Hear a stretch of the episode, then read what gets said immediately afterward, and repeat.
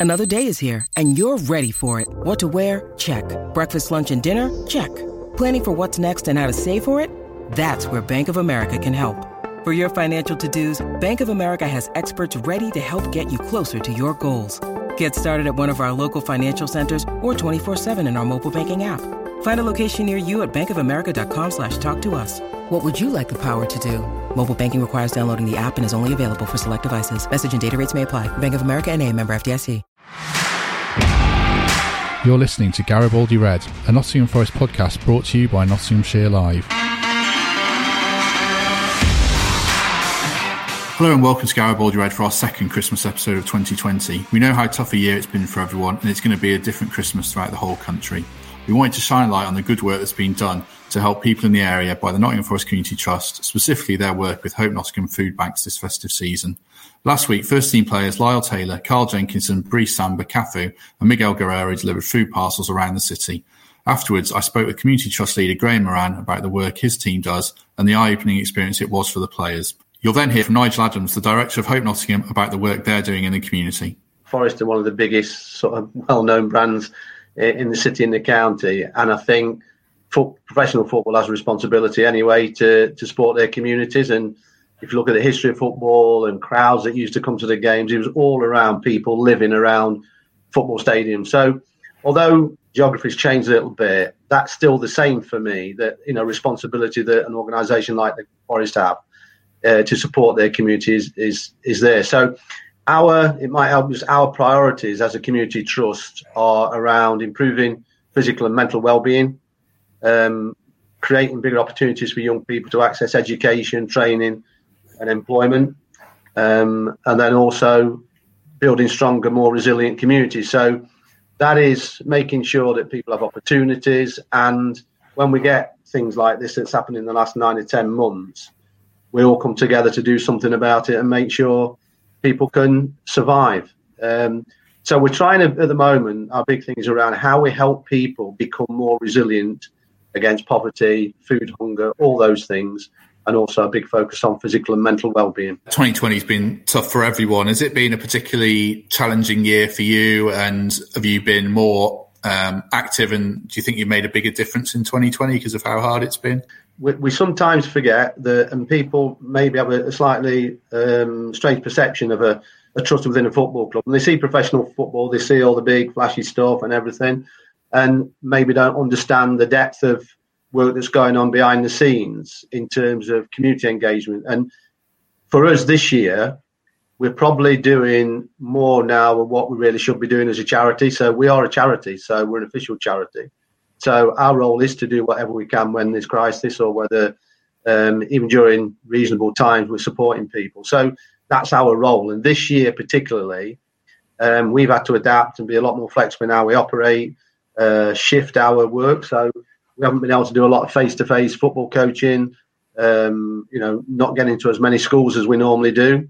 But then on the other hand, the real need across Nottingham and, and where we started linking up with Hope even more this year was around there was this huge demand for um, PPE equipment, food, uh, household items. So we were able to shift the focus of what we do. So our team, um, although they've got their own roles and their responsibilities, shifted to doing anything we asked them to do, and that's our take on it. Our approach around this, and you know, I can speak on behalf of the club was we need to do whatever's needed. And if it's nothing like our day job, doesn't matter. And and I have to say, um, the since we've had uh, Mr. Marinakis as an owner, and all the infrastructure around at the club now, in thirty odd years of doing this work, this is the most exciting, interesting, supportive um, time I've ever had at a professional football club, and that comes from the people within the club. Um, probably not many people are aware of that or hear it in that terms, but for me, um, I don't say it makes our life easy, but it allows us to do what we really want to do. Can you kind of expand on the link with uh, Hope Nottingham then and what you're doing at Christmas specifically? Yeah, um, so the, the link with Hope goes back a little bit more than this year in, you know, sort of a, on a small scale basis. Um, so I know the, you know, the football club, even before the trust were involved, was supporting Nigel and his team uh, and on a number of projects.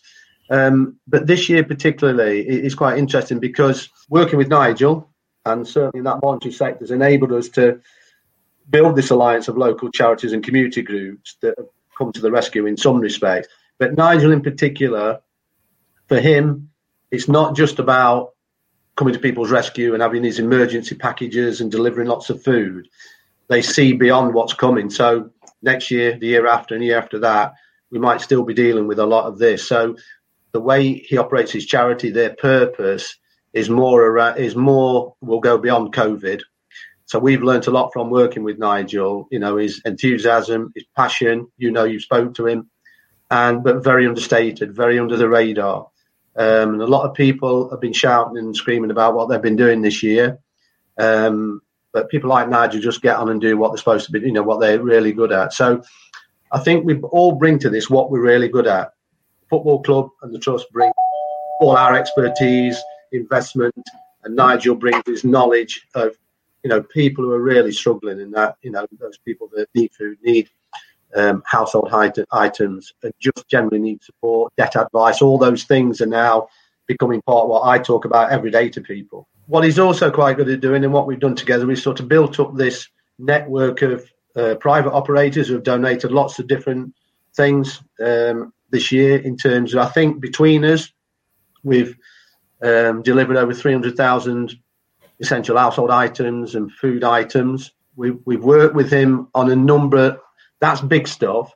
But individually, there are individual people he works with that probably wouldn't come we wouldn't come across in our normal work. But making a difference to somebody's life who lives on their own, who's just come out of hospital, all those things are quite important. And the danger is you forget some of those people.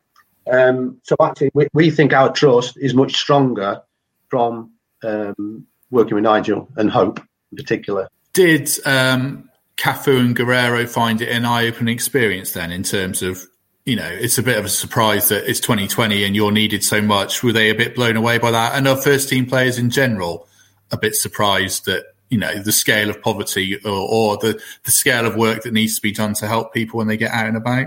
I, I don't think you can generalise. I mean, um, you know, since Lyle Taylor came in, for example, just use one example.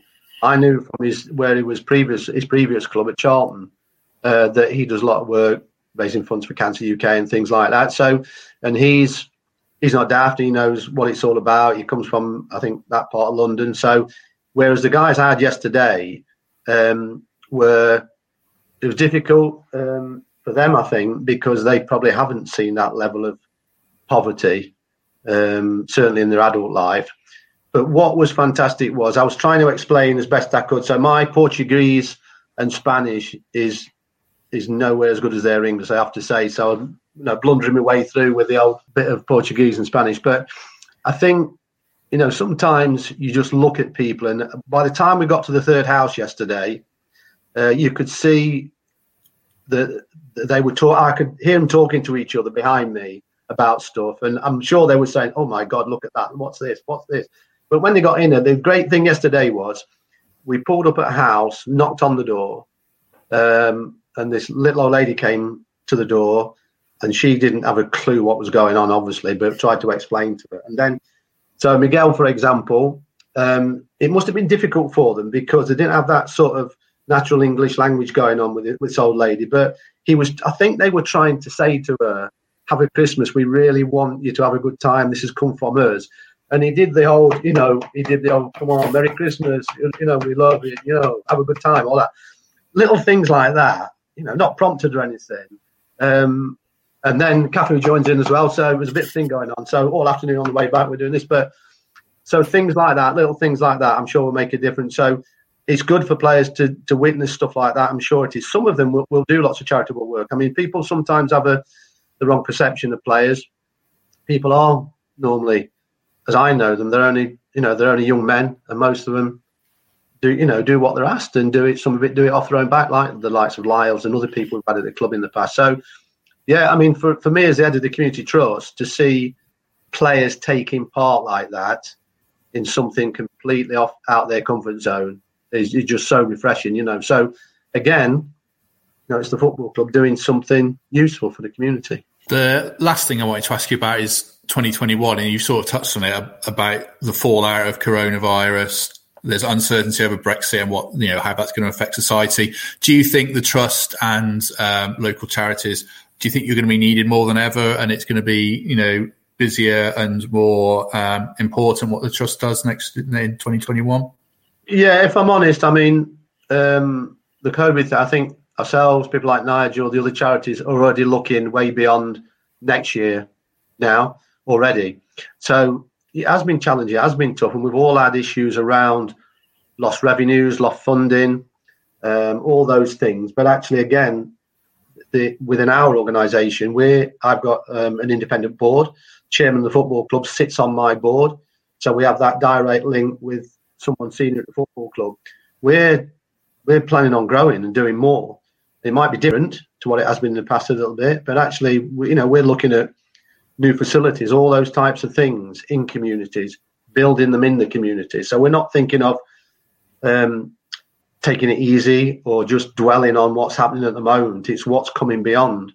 And I think you'll find that um, ourselves, people like Hope Charity working together and others, I think it's the voluntary sector that's reacted to this and been flexible enough and adaptable in, in this environment where sometimes it's difficult for statutory bodies because of the issues they have around funding. So we're quite excited. This sounds this sounds bad, doesn't it? But we're really excited about what's coming because it's what we do. That's what we should be doing, and we think that um, you know we've got a bigger role to play this year, and certainly the the investment that we get, like I mentioned previously, uh, coming from the football club, it really that collaboration between the charitable side of the club, the community engagement side, the fans, and the owners of the club uh, has been even more significant this year.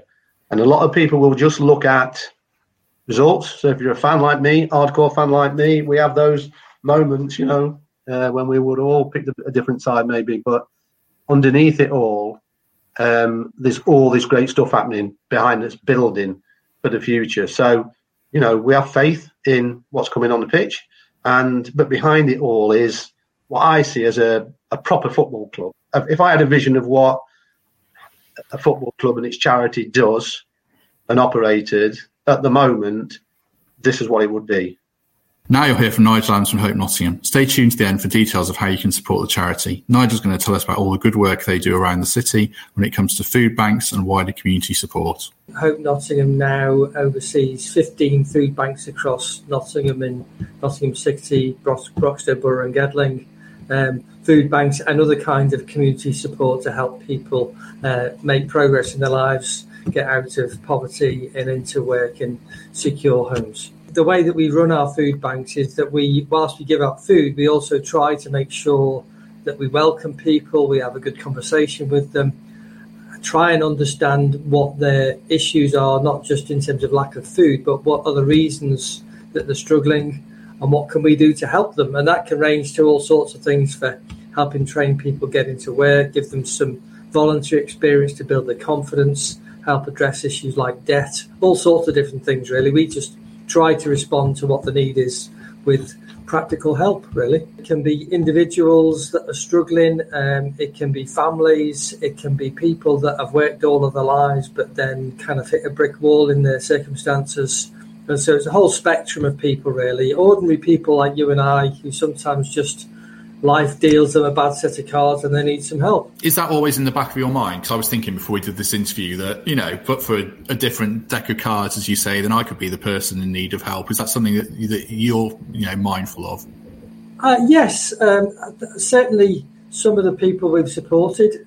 Um, you know, one of the very first people that we helped out was somebody who worked all their life and they retired and for various reasons they were struggling to get their pension sorted out and they were for a while they were left with nothing. Um, and we were able to help them overcome some of those difficulties so that they had a proper pension in place. Sometimes things just don't quite work out the way you expect and that can happen to, as I say, literally people like you and me. Was there a big worry for you back in March and April when the world was turned upside down that, you know, donations wouldn't be forthcoming, money would completely dry up, and you know, as a charity, you'd be in real trouble? um, not really, no, if I'm honest. I mean, we're a faith-based organisation. I, I tend to just trust God will provide, and, and He does. Um, but um, in reality, the, the, thing that we struggled with most wasn't having enough money or enough food. We were literally overwhelmed with support. Um, it's been astonishing. And the thing that we struggled with most to begin with is we were given so much money from all sorts of people that normally we just we just ask for food for the food bank, um, but we said actually don't give us food because that means coming to us and we needed to stay at home. So give us money online. People did in their thousands, literally, and the Robin Hood Fund, all sorts of other organisations helped out, um, and so we were able to buy food. But we had this problem that the there was nowhere selling it. We couldn't actually get the food to begin with. It took us a couple of months to get to a stage where we could buy food properly in the bulk that we needed to keep up with the demand. Prior to that, we were literally there was one. I think there was one week back in May where I went to um, two different supermarkets and a cash and carry in three consecutive days and spent five thousand pounds. And, and every day that I went out and bought the food, it was gone by the next day. Mm. Um, that's calmed down a whole lot now, thankfully, and we have uh, supermarkets in place ready to accept large orders if we need them. Um, but it, for a little while, it was very hand to mouth. Uh, where do Forest fit into it then? What's the what's the link up with them? Well, Forest uh, have got to help with deliveries, so we commence in the 14th of December. Hopefully, by that stage, we'll have most, if not all, of the food hampers ready and packed for delivery. Um, and so, some of the Forest uh, team will be getting involved with deliveries, and I think there's some other, other goodies coming along as well to go with the hampers. Um, so we'll see some Forest uh, players and staff bringing food hampers to people's doorsteps across Nottingham. Is this um, a long-standing relationship with them? I mean, how did it come about? Did you did you go to them, or did they come to you? Well, it's the relationship with Nottingham Forest started about eighteen months ago. Initially, through some of the fans, through um, the, the, I think through uh, the Forza Garibaldi organisation, and then the Supporters Trust got involved. But initially, we were doing food parcel collections, food bank collections in one of the pubs outside the ground um, about a, year, a bit more than a year ago. Um, and that then led to a relationship with the club itself. So during last season, um, we did a number of food collections uh, throughout the course of the season. Thinking about it, it's longer than 18 months ago. Um, we throughout last season we did about five different collections uh, outside the ground for people to bring food donations to which was brilliant actually. We really enjoyed doing that. We got massive support and loads of food from the fans that were coming to the game. But of course we haven't been able to do that for several months now um, and so people have uh, supported us in other ways since then. Uh, you mentioned that you started the charity or you were one of the people um, in a group that started i mean uh, why is not really a good question, but what drove you to get involved? Because you know it, it's a big sacrifice, I imagine. Well, it's part of my life story, I suppose. I I um I used to be a civil engineering consultant. I was a director of a civil engineering consultancy in Nottingham. Um, but for various reasons, I decided that 16, 17 years ago, I decided I wanted to go and work for my local church in a kind of community and, and working with community and young people and families. Um, bit of a long story, but I got involved through that in enabling churches to work together to meet need in local communities around Nottingham. Um, there was a national initiative in 2008 called Hope 08, which was just about getting churches of every flavour to work together and meet the needs of their community. That was something I got very enthusiastic about, ended up leading the churches in the Beeston area to do that kind of work.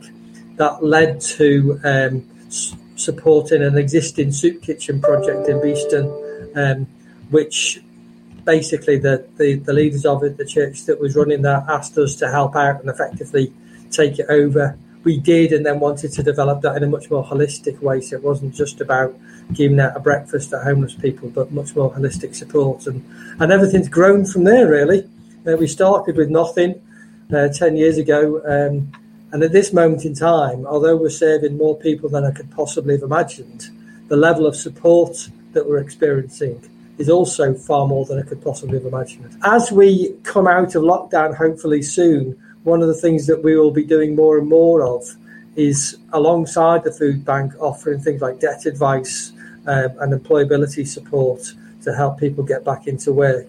And so I'd say kind of just look out for those things and opportunities to support what we're doing, whether that's financially or with time. We, we really like to do things with volunteers as much as possible so that the whole community can get involved.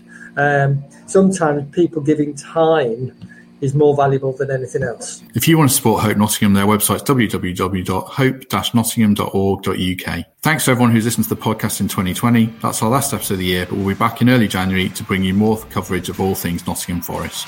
Thank you for listening to Garibaldi Red, a Nottingham Forest podcast. If you enjoyed today's episode, then please let us know. We love hearing your feedback. We'll be back soon with another episode. Thanks for listening.